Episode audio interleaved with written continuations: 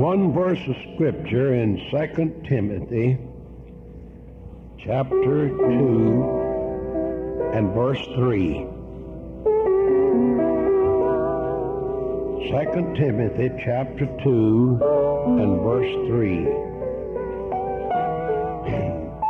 Paul writing to his son in the gospel, Timothy, said, Thou therefore endure hardness as a good soldier of Jesus Christ.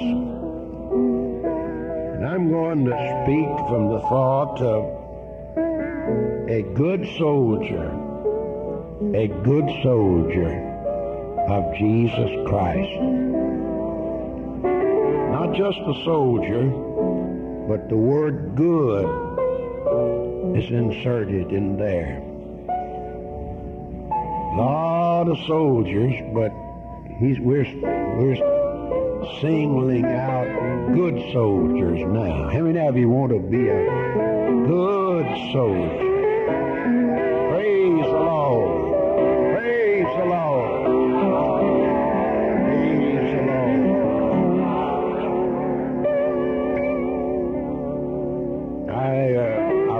This verse in uh, a Bible. It's called the Good News Bible. And it reads in the Good News Bible, take your part in suffering as a loyal soldier of Jesus Christ. A soldier on active duty wants to please his commanding officer.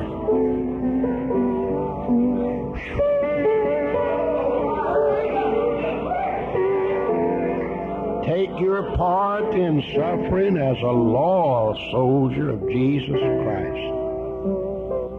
A soldier on active duty wants to please his commanding officer. Endure hardness as a good soldier of Jesus Christ. You may be seated. Praise the Lord. I uh, I couldn't read this verse of scripture without remembering this. I had a brother just younger than me. Uh, our family of, of children in our home were what many people call stair steps and laugh about it. But there was 11 of us, and I was the second child, the oldest son. He was the second, the third child, second to me. I never remember being larger than he was. As long as I can remember, we wore the same size clothes, same size shoes. No, trouble wearing one another's clothes. In fact, that's where we had our trouble. World War was declared, and he volunteered and went into the Air Force. When I went to preaching, this is before World War II, when I went to preaching in the midst of depression, a lot of you young people don't know nothing about depression. And I, I can mention it to my sons and they laugh at dad. Oh, that's just something I've dreamed up. But there, I want you young people to know there was one time a depression. Not a recession, a repression. Depression. I mean, brother, I had one old suit of clothes and he had one old suit. And when I went to preaching, he gave me his old suit. He didn't have any old suit. And I had two old suits. And uh, those things are unforgettable. He went into the service, and I, I drove home one day. I was pastoring in Port Arthur, and we lived home. DeRidder was home then. I went to Mother and Dad's, and there was a letter on the dining table open from him. And I knew it was all right for me to read it. And I opened it and I read it. And in reading the letter, I could tell that Mother had asked him some questions and he was answering her. And in reading the answer, I could know what the question was. And they owned their little home there in DeRidder. He and his wife went into the service, volunteered. And Mother had asked him if he'd had any regrets of volunteering into the service. And he answered her, No, I have no regrets. That's how I knew she asked the question. She said, Do you wish you were back at home?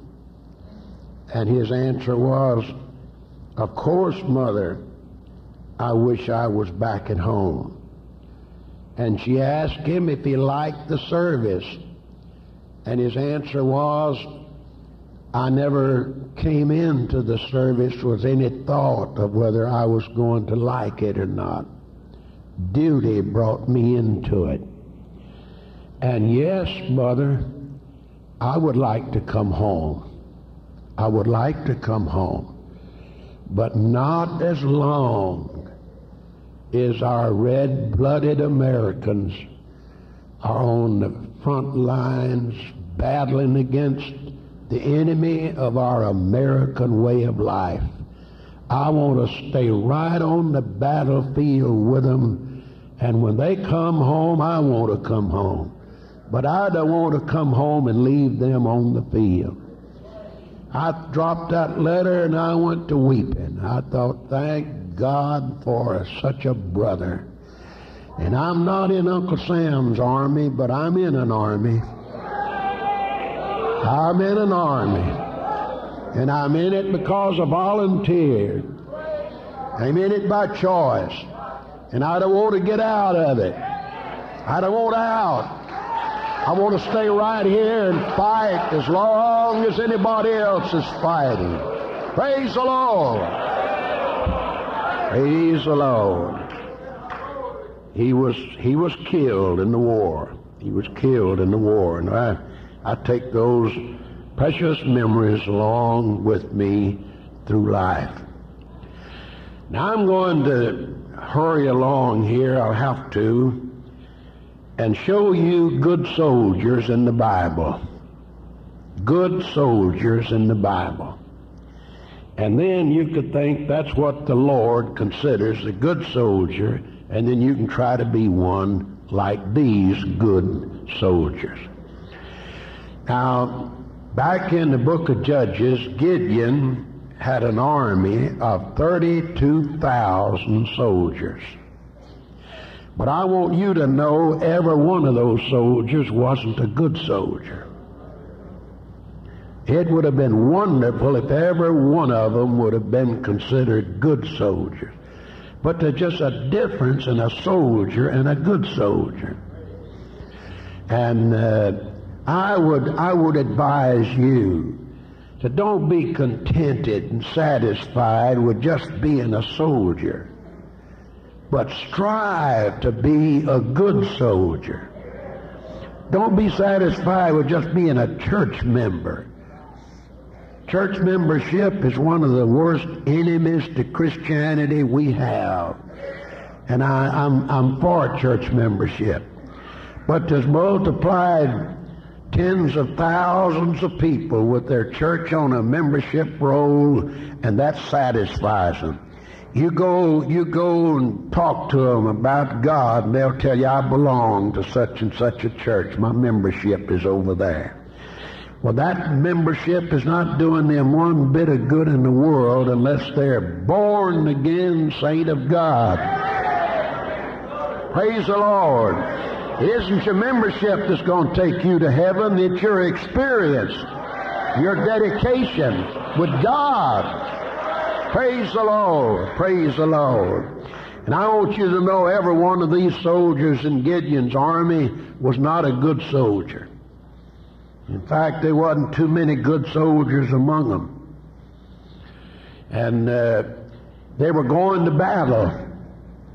And the Lord told Gideon that if I give you the victory in this battle with this many soldiers, you'll take the credit to yourself. You and your army will take the credit to yourself. Let me pause here and say there is no telling what God could do for us as individuals and as a body if we wouldn't say, look what we have done. I, I know evangelists that the, the Lord can't heal nobody that they pray for because they'll say, I prayed for so and so. I and and and they got to healing. I've even heard them say, "I healed them." My, if we could give God all the glory for everything that's done, what would He do among us? Praise the Lord. And so the Lord told Gideon, You tell everyone in this army that's afraid to go back. Now, they were soldiers soldiers. But 22,000 of that number was afraid. Afraid. Now you go back. You that are afraid, you go back. And I wonder if God wants fearful men and women in His army today. That rubs off on somebody else. Praise God. They were soldiers, but they were not good soldiers. Then there's 10,000 left. And the Lord tells Gideon, you bring that 10,000 over here to the water's edge, and, and I'm going to prove them. I'm going to prove them. I'm going to put them to a test myself. You just kind of step back. And sometimes I think we've stepped back and just turned you over to the Lord. He's going to prove you just like He wants you. I want to pick out of this the number I want. Brother Clanton, Brother Pugh, evangelized for years. Brother Clanton died, editor in chief of our headquarters, with a heart attack. And uh, he told me after he had evangelized for a number of years and was, was married now and thinking of settling down, he said, I wish I could go back, Brother Glass, to every church I've ever preached in, every one of them, and pick out the saints out of that church that I would like to pastor. He said, I could find a few in every church I've been in. Some jewels, precious, faithful, didn't miss a service of my revival, supported the revival with their presence, their prayers. They were in the altar. They were in the prayer room. I wish I could go back and just pick them out everywhere I've been. And then take them and go into a city where there isn't a church. Just take them and go into a city where there isn't a church and build me a church and just sit down there and pastor that group of people. And I listened to him and, and I thought, Brother Clinton, that, that's not bad thinking. That's, that kind of sounds uh, divine to me. Because that's exactly what the Lord's going to do. Exactly what the Lord's going to do. He's been in every one of our churches. Been in every one of them. Been through every revival every church has ever had. He's watched the prayer room. He's watched the altar. He knows who's faithful and who isn't. And he knows who he wants with him for eternity. And he's going back to that church and just pick out the ones he wants. Praise the Lord. And he's going to leave all the disgruntles and gripers and fault finders and those that won't support revival. He's going to leave them all sitting there. Praise God, I want to be one he chooses.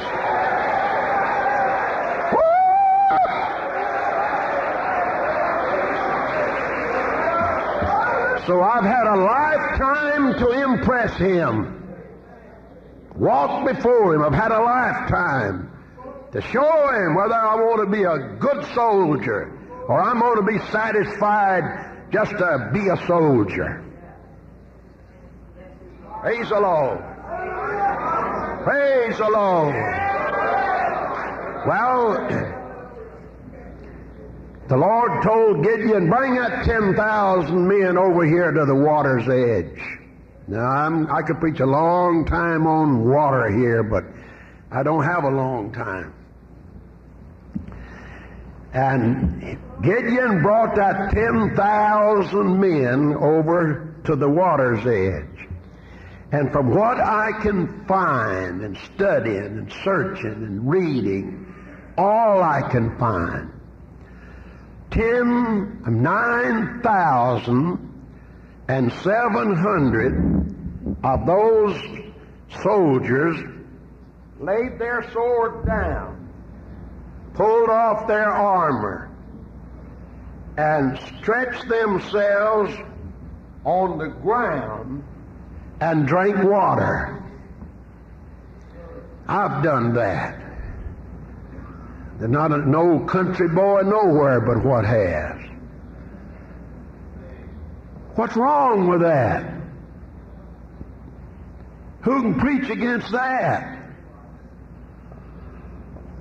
Well, nobody may not can preach against it, but I tell you what it did, it disqualified them.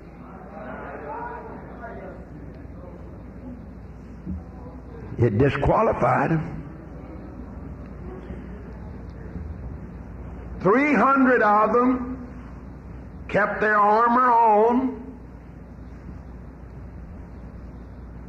kept their sword in their hand. You see, they were at war. You've got to time this. And I wish I could preach a long time on this. Time it. Time it. Brother, there's a time for all things. And I preach this wherever I go. When it's time to go to church, it's time to stop everything else. Everything, everything.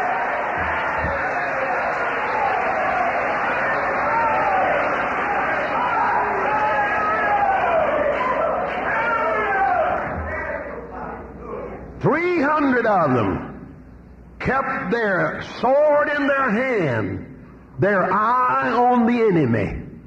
And as they waded through that brook, they picked up water in the palm of their hand with their eye on the enemy and licked it off of their hand with their tongue. Good soldier. Good soldier. They were chosen for men of war. And they're not going to pull off their armor and lay their sword down and satisfy a desire of the flesh.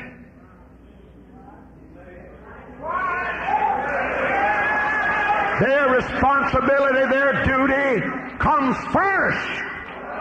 Good soldiers. Good soldiers. I know that I don't care. You know, we declare war when we announce revivals.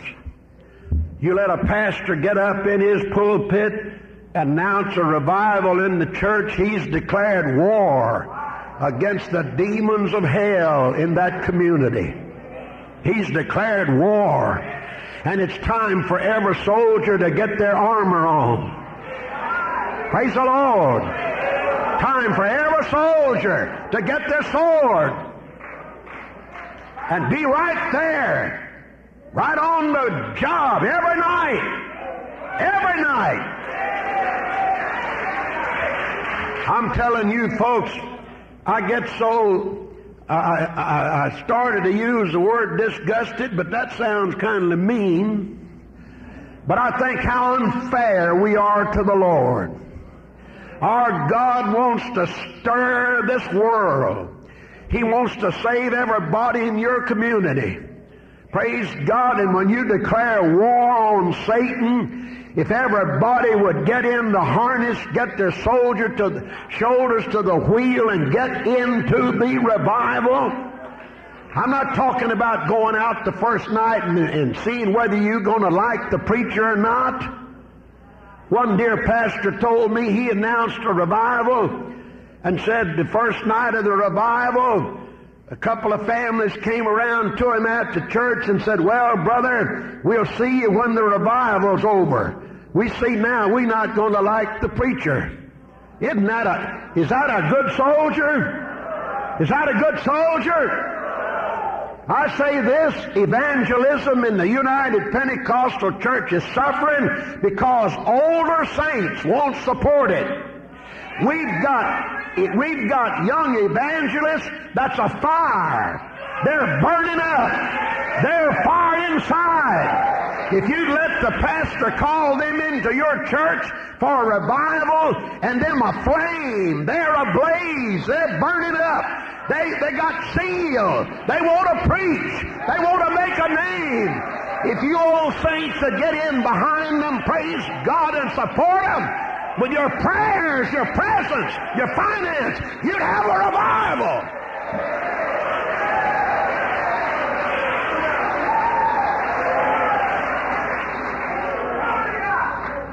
But instead, you take this attitude. He can't teach me nothing. You haven't been taught too much or you wouldn't say that. You aren't too teachable or you wouldn't say that. You're not a good soldier you wouldn't say that. I remember one time I was praying for my Sunday night sermon as all pastors do, seeking God. All the world I could feel was Lazarus and the rich man. And I was pastoring some old saints. A lot of them. Church may have been better off if they'd have been translated ten years ago. I don't know. But anyway, I could just feel their resentment when I announced my subject and me in prayer in the prayer room. I could just feel it. And I'd get up and tell them I'm going to preach on Lazarus and the rich man. Why, a little school, Sunday school child could come up and tell that story. And them old saints, me announcing that, they've invited some of their friends out to church. Maybe their friends don't know a thing about Lazarus the rich man. But I can't preach anything but what God gives me. I couldn't get him to give me nothing else. I talked to him about it.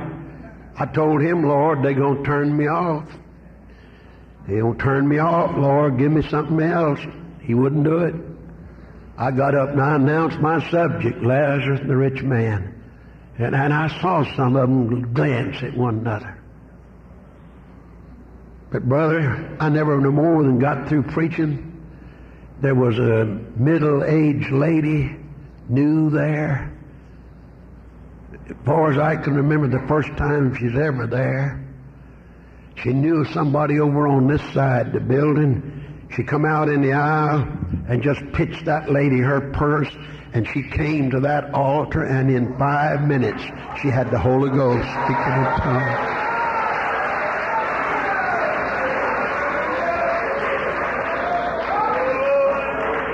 I preached something she could understand. And to prove that I was right when I was a praying, someone turned me off. Two saints come and asked me to forgive them for the thoughts that went through their mind when I announced my subject. Here's our problem. We've got saints in our church 30 and 40 years they've been there listening to preaching. And then we invite sinners out that maybe never has been to church. All right, preacher, hold the attention of both of them. Preach to where that saint that's been hearing preaching for 30 years will be interested in what you're saying. You're so high over the head of that sinner, he don't even know what you're talking about. And he won't come back. He won't come back.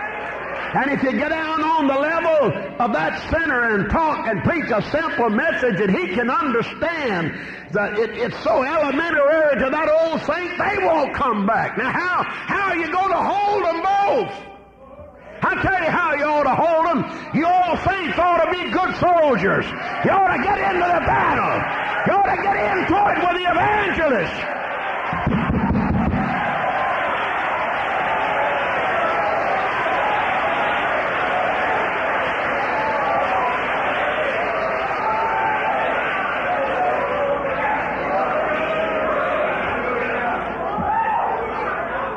I got, I got some meat here this morning because some of you are not even getting into this preaching. That shows me you don't get into it at home.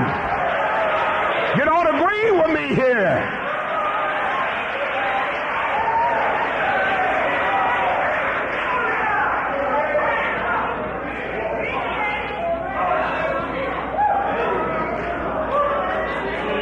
I might, I might add here, you, you're just in the big number. You haven't been chosen out yet. Not a one of us have got what we started for yet. I have not obtained what I started out to obtain. I didn't start out to preach 50 years. I didn't start out to preach in a camp meeting. I started out for heaven. I'm not there yet. I'm not there yet. You're not there yet. You can still miss it.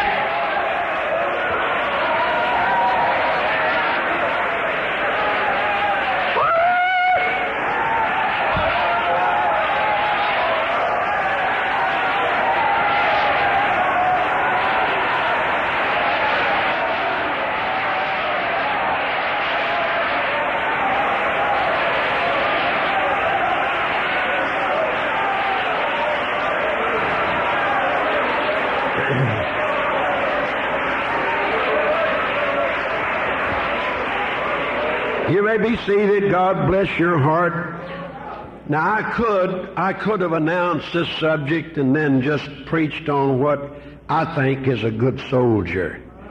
But I want to take Bible soldiers, men in the Bible that prove themselves to be soldiers accepted of the Lord.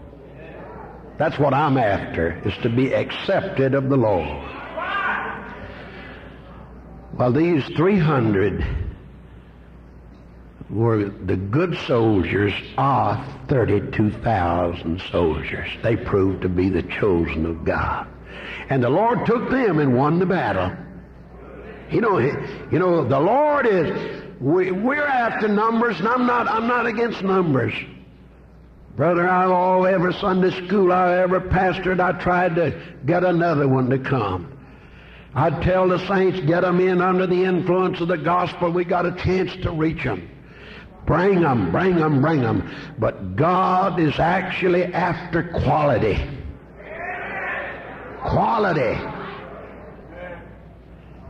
He'd rather have 300 that he could depend on, that'd keep their eye on the enemy and their hand on the sword, is to have 32,000 he didn't know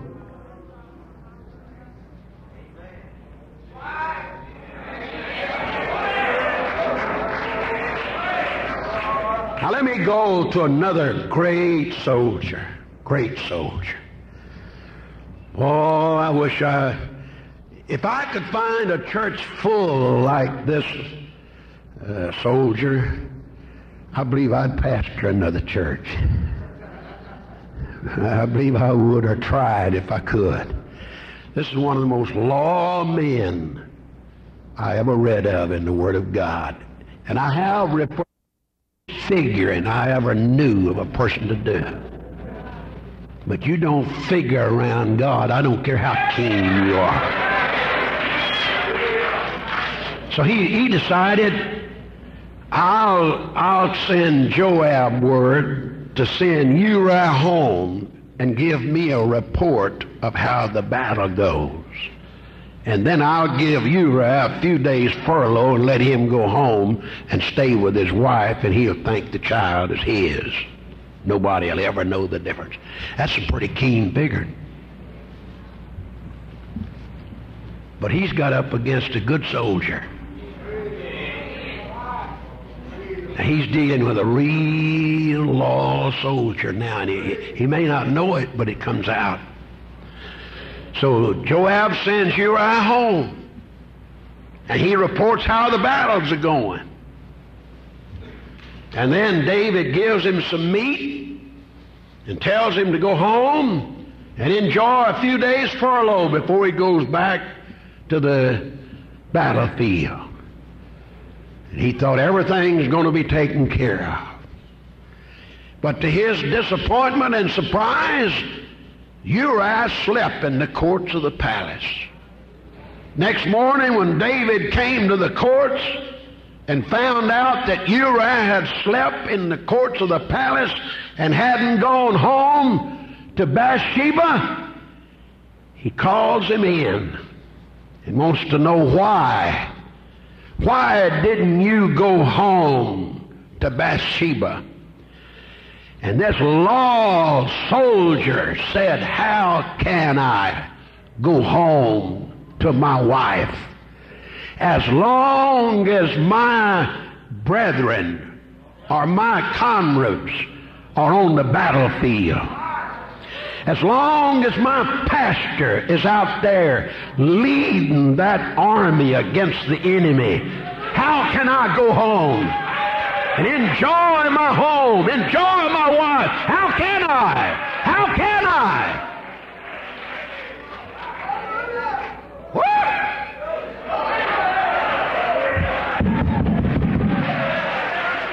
Say, folks, remember this. The next time your church is in a revival and you think about staying home, think of Uriah. How can I stay home when my church is in a revival? My pastor's out there trying to lead the army against the demons of hell. How can I stay home?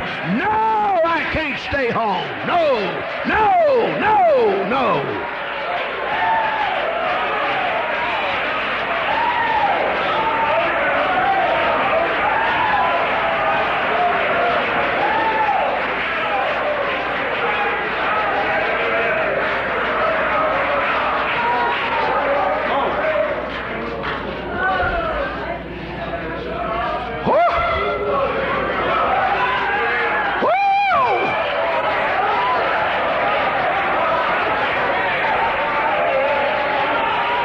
Let me preach. I don't have I don't have but 15 more minutes in this whole camp meeting. Let me tell you this. I'm afraid. I'm afraid I crossed the country north, south, east, and west.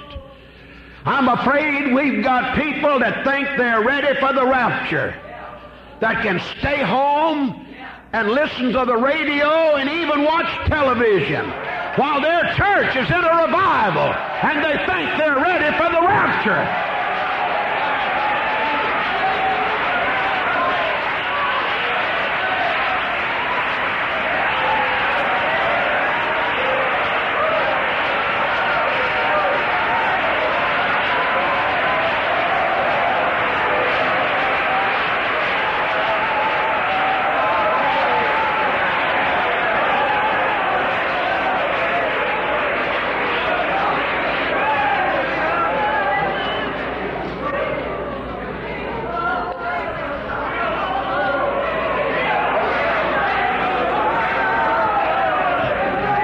Tell you, folks, you're not in the rapture yet. You're not in it. If I'd go to the second chapter of Esther and use the same expression as used there, I would say you're just in the house of the women. in the house that Esther was in, where there was multiplied hundreds of others there, but it's yet to be known who's going to be chosen queen. She's just in the house of preparation. That's where you are, in the house of preparation, in the house of being perfected. God's perfecting His church. He's going to call out from among them the ones He wants.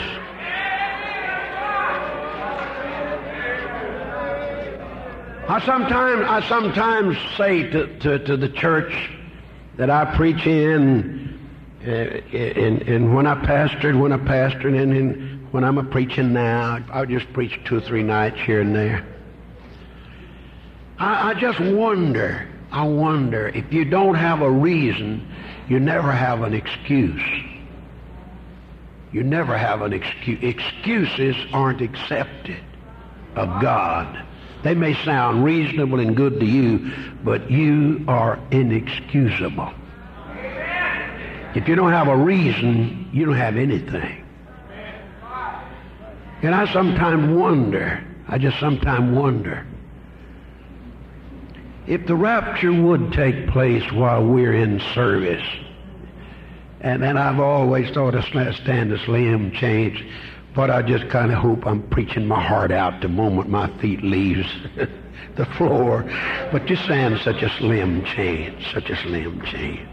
But if your church was in service and the rapture take place and you over there at home in the bed asleep, nothing wrong with you, just too lazy to go to church, no desire to go. That lack of a desire to go affects you in your relationship with God. Did you hear me? That lack of a desire to go to the house of God affects you and your relationship with God.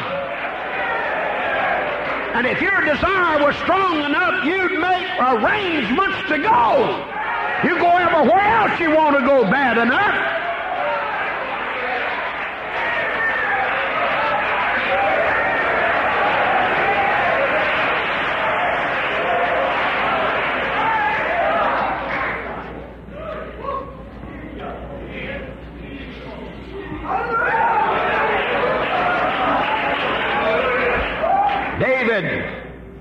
Decided he's going to try something else on Uriah. He's going to honor him. Boy, he's going to bestow some great honor on him. Come on in, David, or, or Uriah, and let's drink some of my best wine.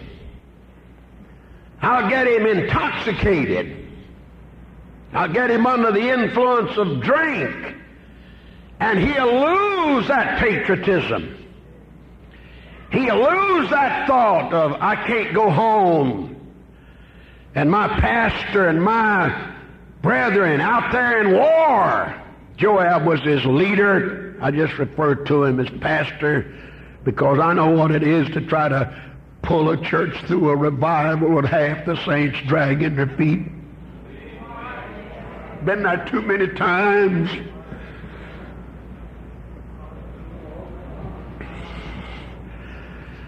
So David got uh, Uriah intoxicated. He thought to the extent that he'd lose his sincerity and his patriotism and his loyalty.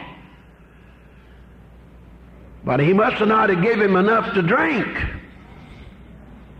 Or it didn't affect him. Don't let the things of this world affect you to the extent that it can interfere So David stepped in the courts of the palace again. And when David found it out the next morning, he calls him back in and questions him again. And he gave him the same answer.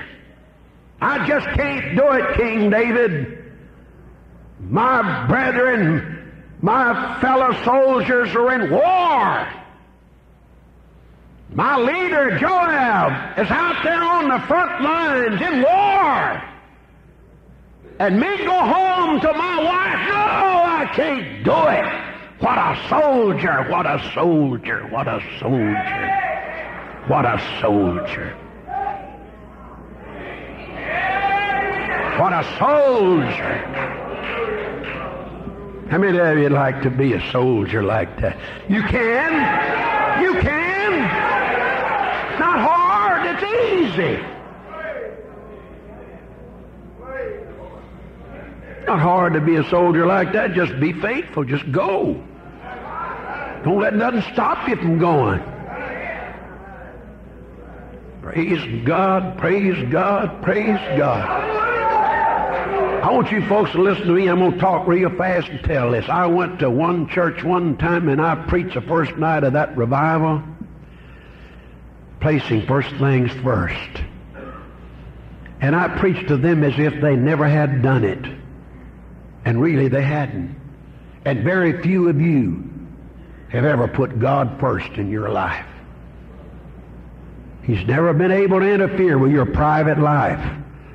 Now, he keeps you out of the theater and out of the bar room and out of the dance hall. But whenever he begins to touch in your private life, now whenever he said, seek ye first the kingdom of God, you ought to read the verses preceding that. Take no thought what ye shall eat. Take no thought what ye shall drink. Take no thought what you shall wear. Now, he can't interfere with your eating and drinking and wearing and resting. He's interfered with your worldly, but he's still not first. He wants to be a first in everything.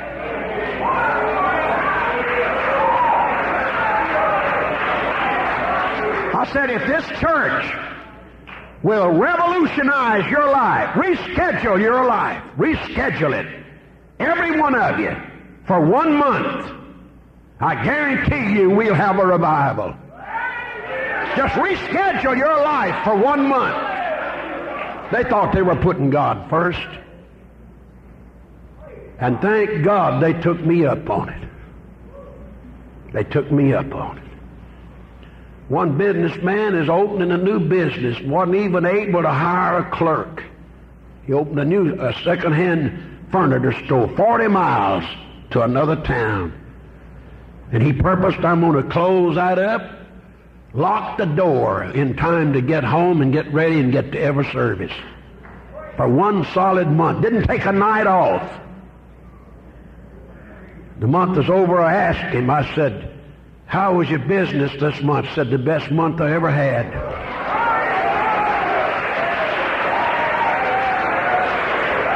And they were putting God first right in the middle of that revival. Please listen to me. I'm going to try to hurry. Right in the big middle of that revival one Sunday night, a handsome young man walked in and sat down on the back seat. Handsome, dressed well.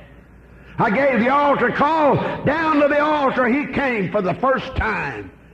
Sought God till after 11 o'clock and never received the Holy Ghost. Monday night he was back, and if I thought he was dressed up Sunday night, brother, I just wait till Monday night and take a look at him. And on his arm is a beautiful, well-dressed bride. Just married an hour and a half ago. Nobody knew it till he came in. He was not known. Word got to the pulpit that that couple had just married. Brother Welch asked them from the pulpit, is it true that you just married? They said, yes.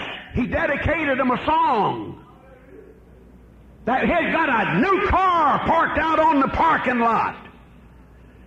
999 out of a thousand.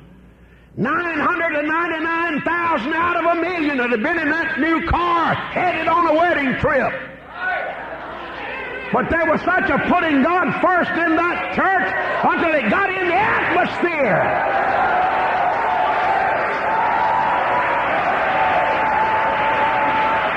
Wait a minute, let me finish, let me finish. And I sometimes tell people if you won't do this, don't shout about it. You shout about a lot of things you don't practice.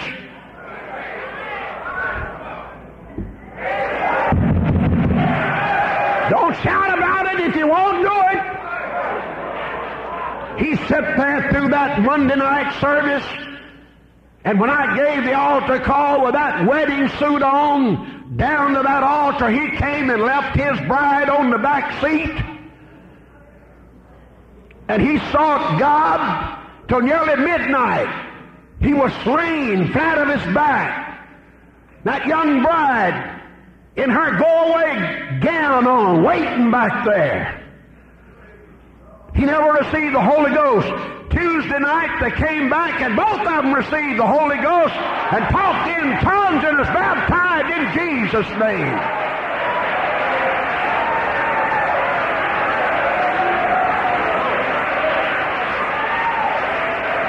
That's not the end of the story.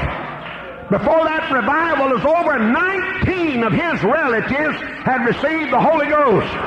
His mother, his brother, his brother's wife, his cousins, 19 relatives received the Holy Ghost. They said this, any religion that can interfere with his honeymoon has got to be something to it.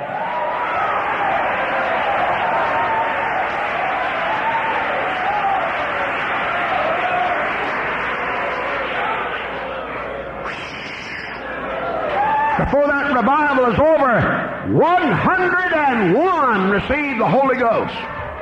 101 went back the next year and 78 more received it. I'll tell you, it's unfair to us to announce a revival and then put everything ahead of God. If we'll announce a revival and put God first, we'll have a revival. We'll have a revival. The world will stop laughing at us.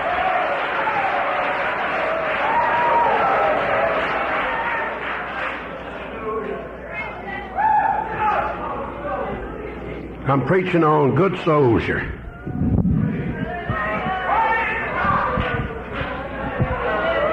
Now, this won't take me but a moment if you'll just let me have it. I, feel, I, I know you feel like I I feel like I could jump up and touch the top of that wall. I read this. I read this. And, and I wrote an article in 1935, and it's uh, in the paper, and it's going to be over here in the Heritage Building. I'm going to I'm to get it for. I have it at home. I long to be a soldier. Before I was ever saved, I tried to enlist in every branch of the service. But uh, pressing times and doors closed. Oh. Finally, I got a card from the Navy recruiting office that there was an opening. And I went and I was turned down on color blindness. I understand now they accept them, color blindness, but then they wouldn't. Well, now I don't think I can't tell a green light from a red light. But I did go to town one time to buy a brown hat and came back with a green one. Those shades get me. They get me. But I deep colors, I got them.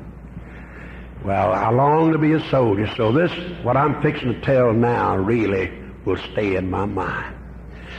I read when at war, there was a man with what you would call a regiment or a, a troop or a group. He was maybe lieutenant or captain over this group. They were on the front lines.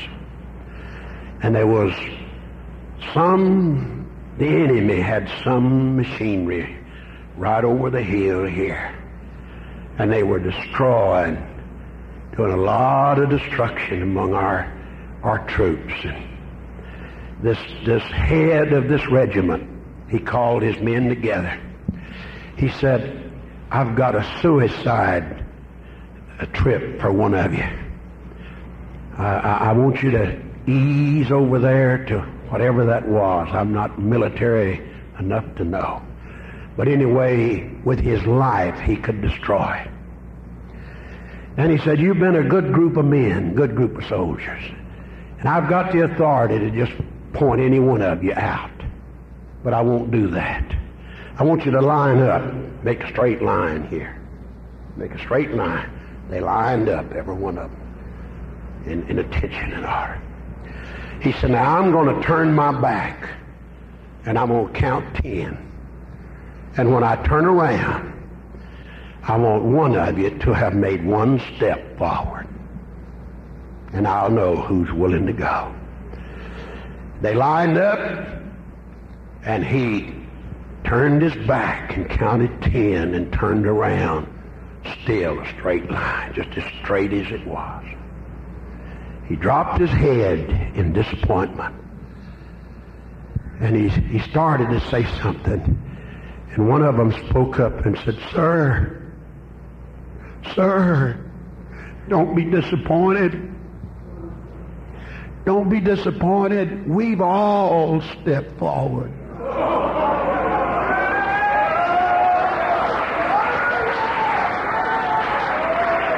Good soldier.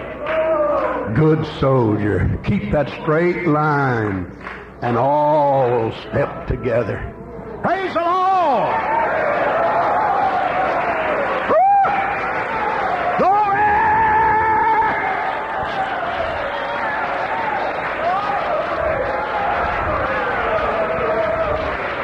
Everybody go. Everybody go home. Run home. You're dismissed in the name of Jesus.